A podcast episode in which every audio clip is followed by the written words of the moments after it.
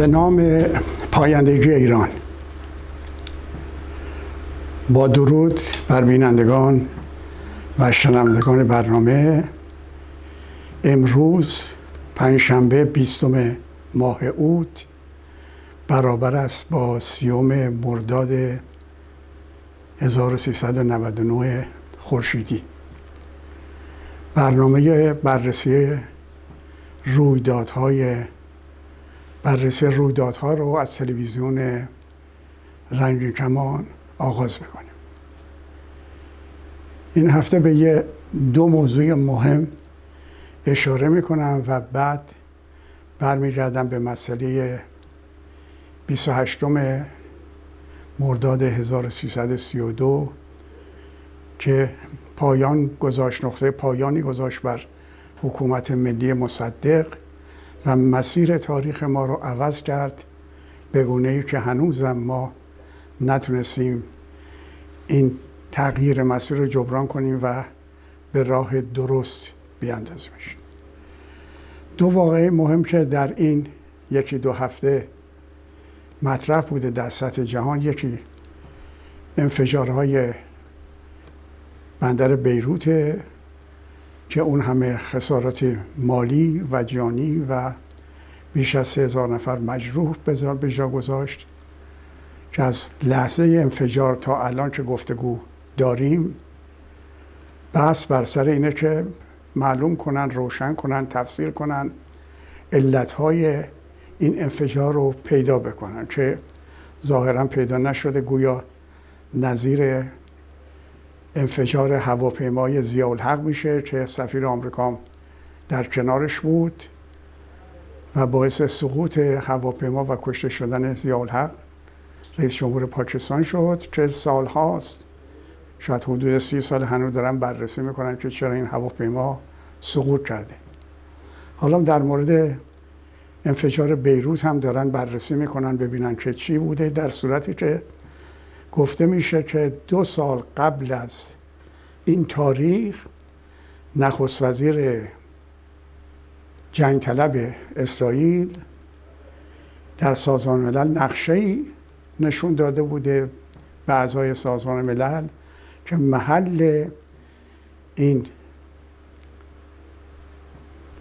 محلی که این مواد انفجاری در اونجا بوده روی نقشه نشون می‌داده. حالا چرا ایشون اون موقع نشون داده؟ بنابراین آگاهی داشته و چرا از 1913 تا حالا که این مواد انفجاری در مخزنهای بیروت بوده منفجر نشده حالا شده؟ آیا عمدی تو کار بوده؟ آیا اشتباهی بوده؟ فعلا در دست بررسی است. امیدواریم که به هر حال در لاقل همین سال این بررسی ها به نتیجه برسه.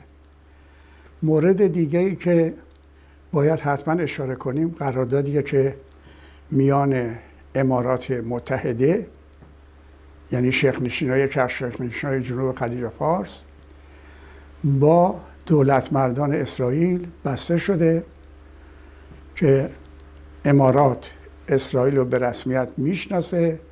گویا سومین کشور دیگه بعد از مصر و اردن سومین کشور عربیه که اسرائیل رو به رسمیت می‌شناسه و رابطه برقرار می‌کنه و گویا رئیس جمهور اسرائیل هم از ولی عهد امارات دعوت کرده به اسرائیل.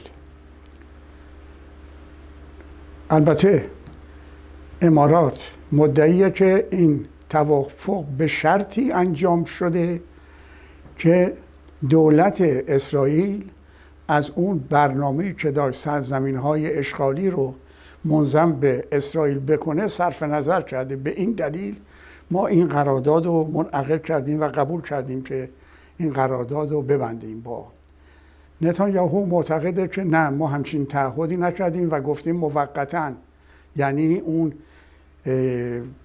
زمینه کردن خاک فلسطین به اسرائیل به قوت خودش باقی است.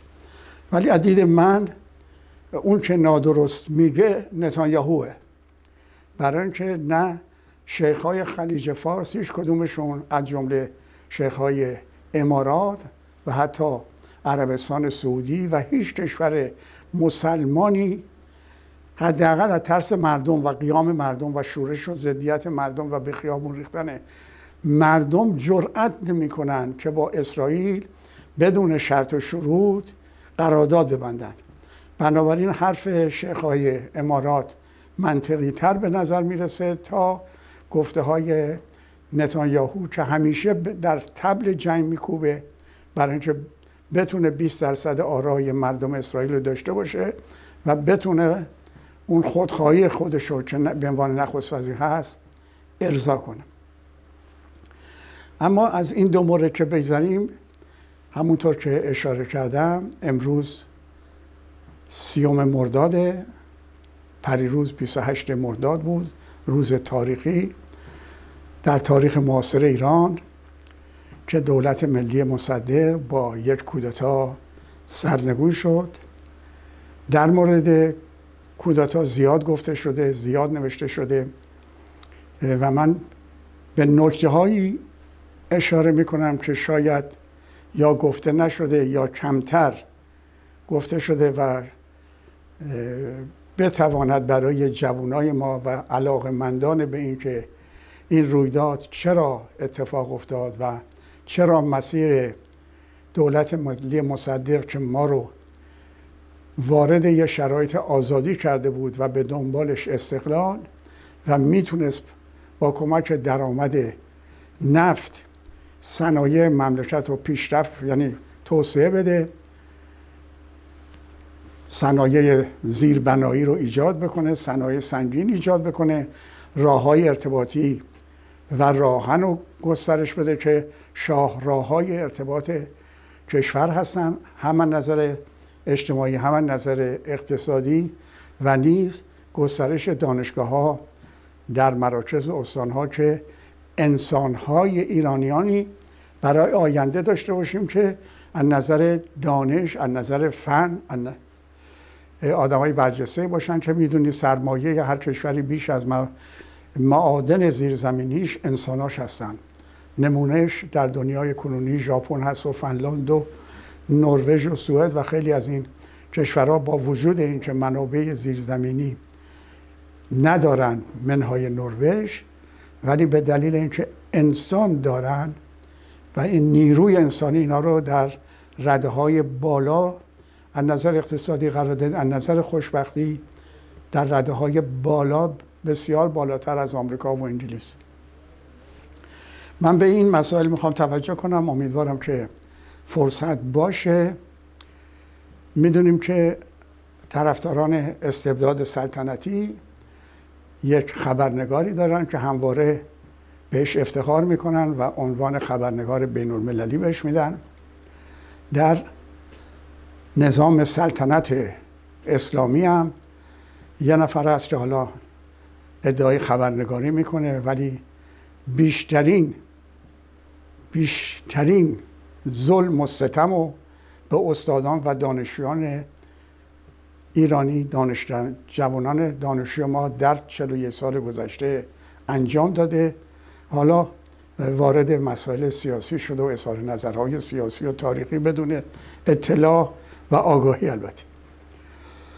خبرنگاری که طرفداران سلطنت استبدادی بهش افتخار می‌کنن و به او می‌گویند می‌گویند خبرنگار بین المللی این شخص طبیعیه که وقتی خبرنگار بین المللی هست که کم و بیش هم اطلاعات زیاد داره در امور بین المللی این شخص باید حداقل بدونه که صدها کتاب و بیش از هزاران مقاله و نوشته در مورد کودتای 28 مرداد نوشته شده و بسیاری اسنادی از دستگاه بسیار جاسوسی انگلیس آمریکا منتشر شده.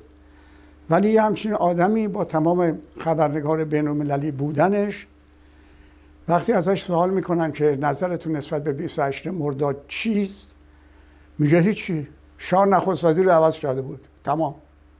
اصلا بحث و صحبت نداره.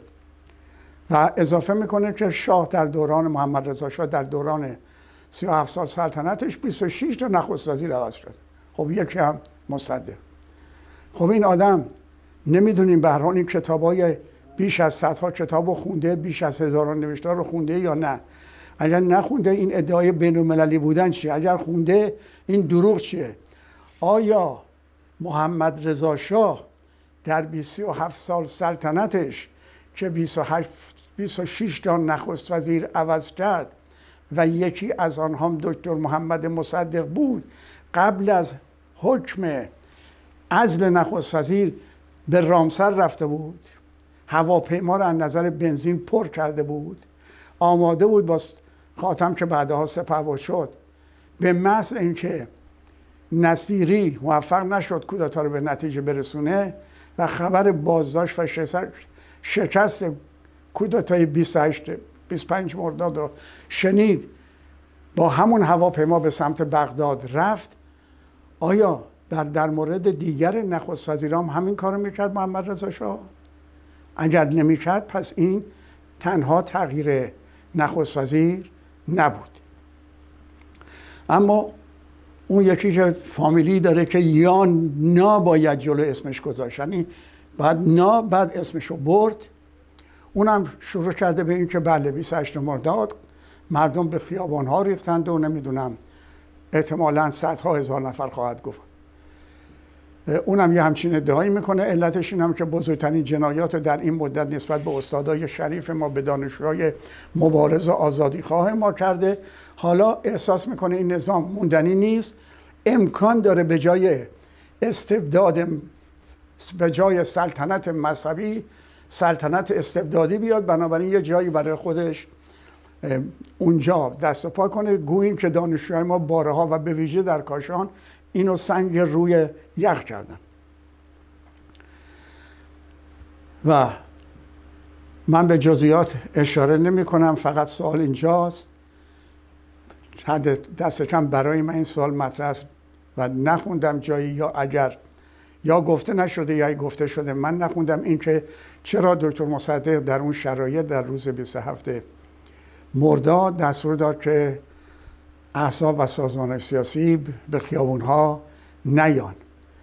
و همین دستور مصدق که اجرا شد فرصتی داد به طیب و حسین آج رمزون یقی و دیگر نمی‌دونم مسترا و فلان اینا در جنوب شهر که پولم پخش شده بود بهشون بتونن جمعیتی رو با کامینا را بندازن به سمت مرکز شهر تهران اون روز و از سوی دیگه پلیس انتظامات جلوگیری نکنه.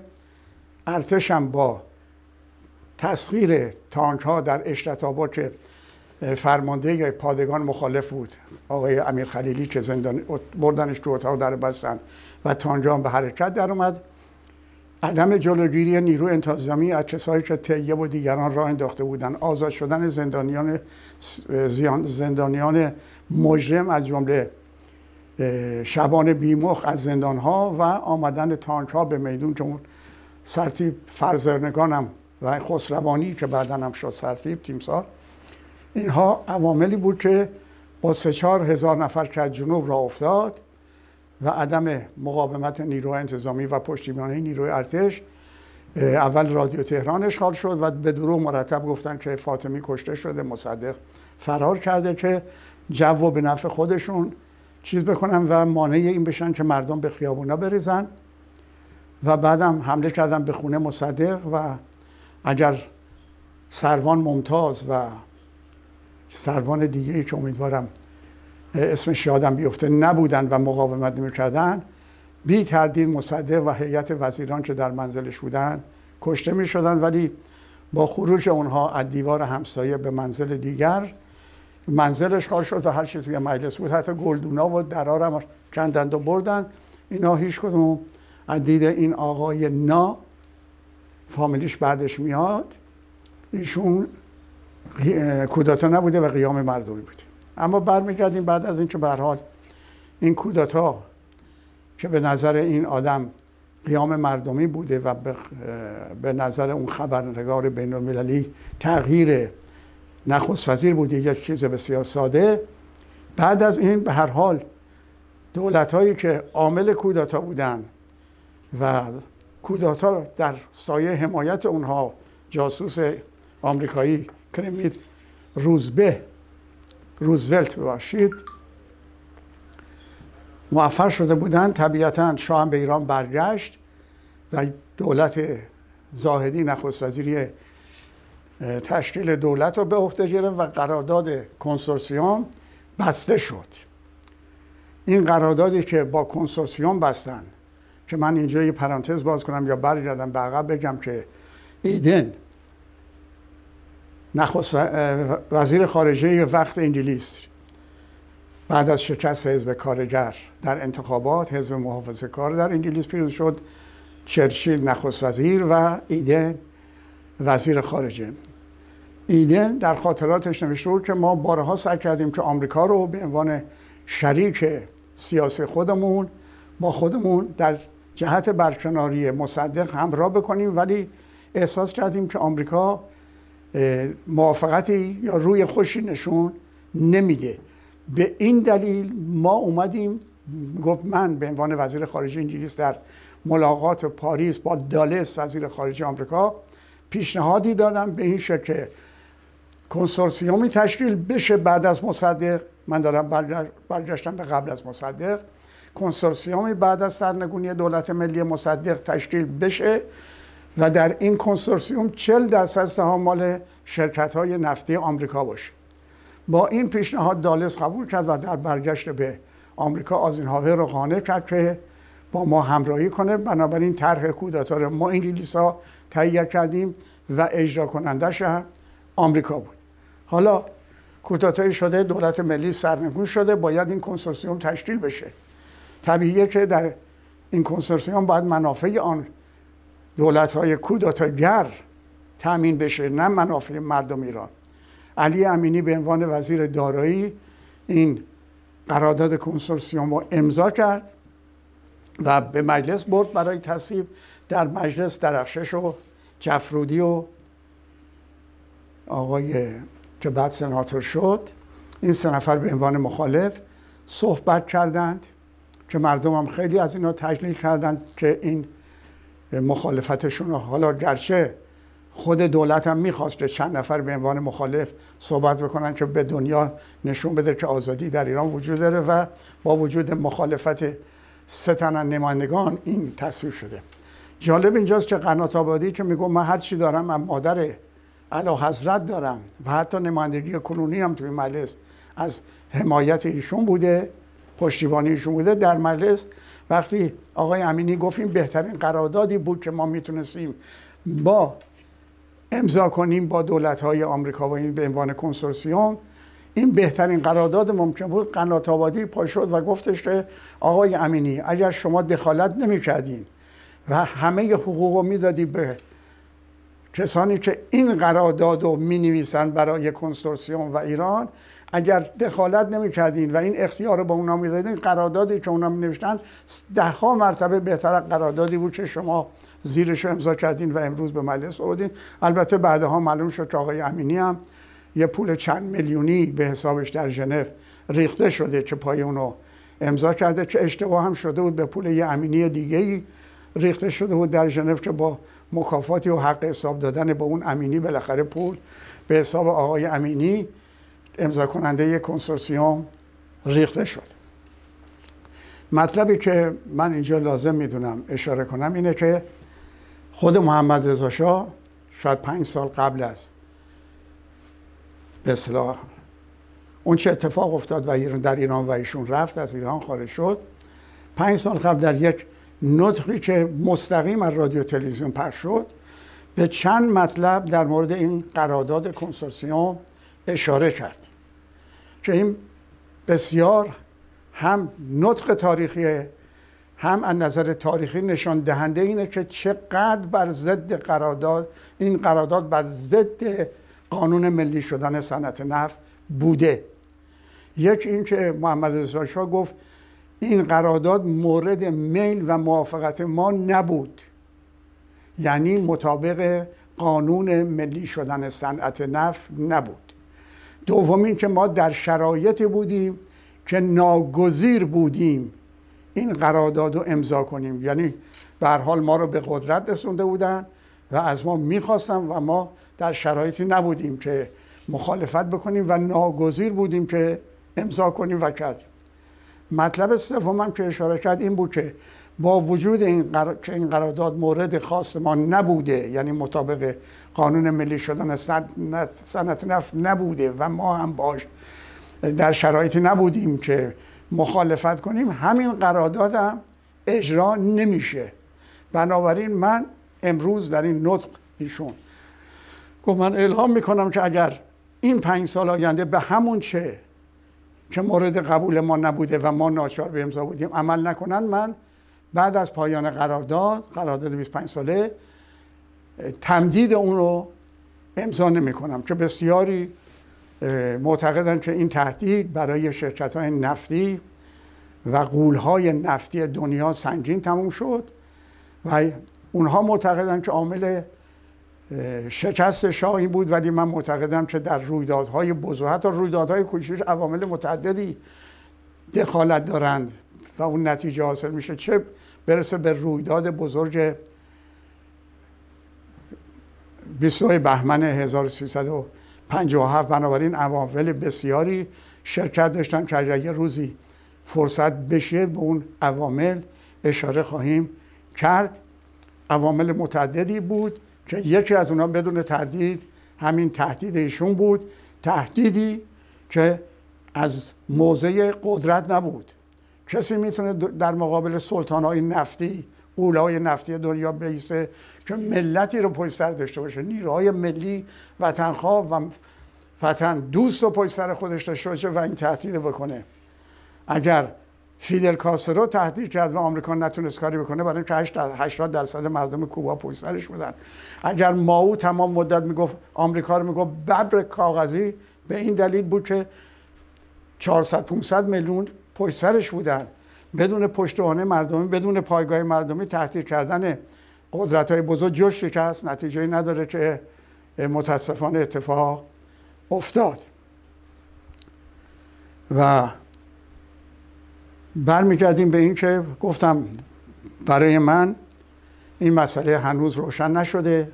اگرم نوشته شده جایی من ندیدم که این که چرا؟ چه صحبت های بین هاندرسون سفیر آمریکا که از سفر برگشت به تهران و دیدن به دیدار دکتر مصدق رفته بود چه گفتگوهایی اتفاق افتاده که مصدق نیروهای ملی سازمان ها و احزاب ملی خواست که روز 28 مرداد به خیابونان نیان. این لاقل برای من هنوز روشن نیست.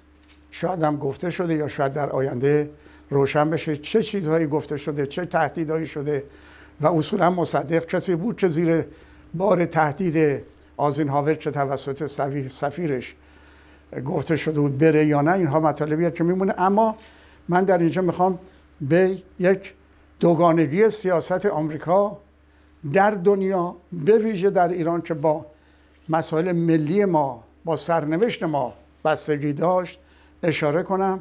امیدوارم اگر وقت نباشه اینو در آینده تکرار بکنم.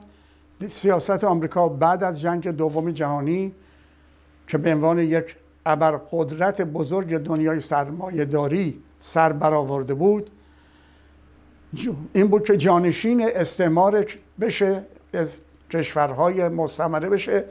به جای کشورهای استعماری البته نه به عنوان استعمار ولی از نظر اقتصادی سیاسی در اونجا جای کشورهای استعماری رو پر بکنه. به این دلیل سیاست آمریکا بعد از جنگ این بود که در کشورهای استعماری که در کشورهای مستمره که ملیگرایی و میهندوستی نوش گرفته بود و کشورهای اروپایی از نظر نظامی ضعیف شده بودند و قادر نبودن نیرو بفرستن برای مقابله با میهن پرستان کشورهای مستعمره. آمریکا سیاستش این بود.